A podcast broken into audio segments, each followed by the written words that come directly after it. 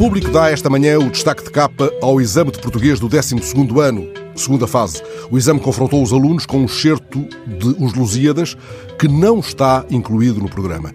Percebe-se, lendo a notícia, que a abordagem das instâncias do canto sexto, em causa, é feita antes, no décimo ano. O jornal recolheu a explicação do Instituto de Avaliação Educativa, que valoriza a capacidade de mobilizar conhecimentos para a interpretação de uma obra em detrimento da simples reprodução de conhecimentos. É outra maneira de perguntar: que farei com este livro?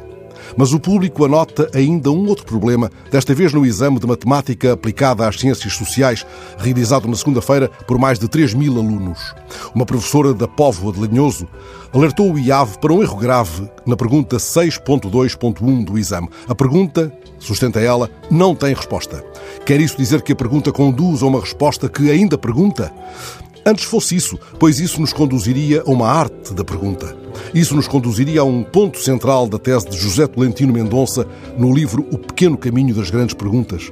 Há um momento, escreve ele, em que percebemos que as perguntas nos deixam mais perto do sentido, da abertura do sentido, do que as respostas. Muitas vezes defendi, partindo pedra no desenho de uma emissão, que o jornalista deve almejar a pergunta cuja resposta ainda pergunte. É esse, afinal, o sentido mais fundo do caminho de Tolentino. Para ele, as perguntas mais cintilantes são aquelas que, em silêncio, nos acompanham desde o princípio, aquelas que se confundem com o que somos. Só procurando esse júbilo poderemos escapar à ociosidade que Agostina detectava em todas as perguntas.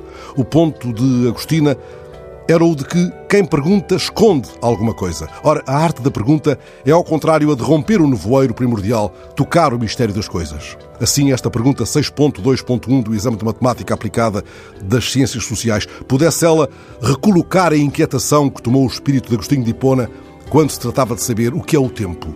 Se ninguém me perguntar, eu sei. Se quero explicá-lo a quem me pede, já não sei. O mesmo acontece numa certa canção do brasileiro Lenin, incluída no disco Chão. É aquela que pergunta de onde? De onde vem? De onde vem a canção?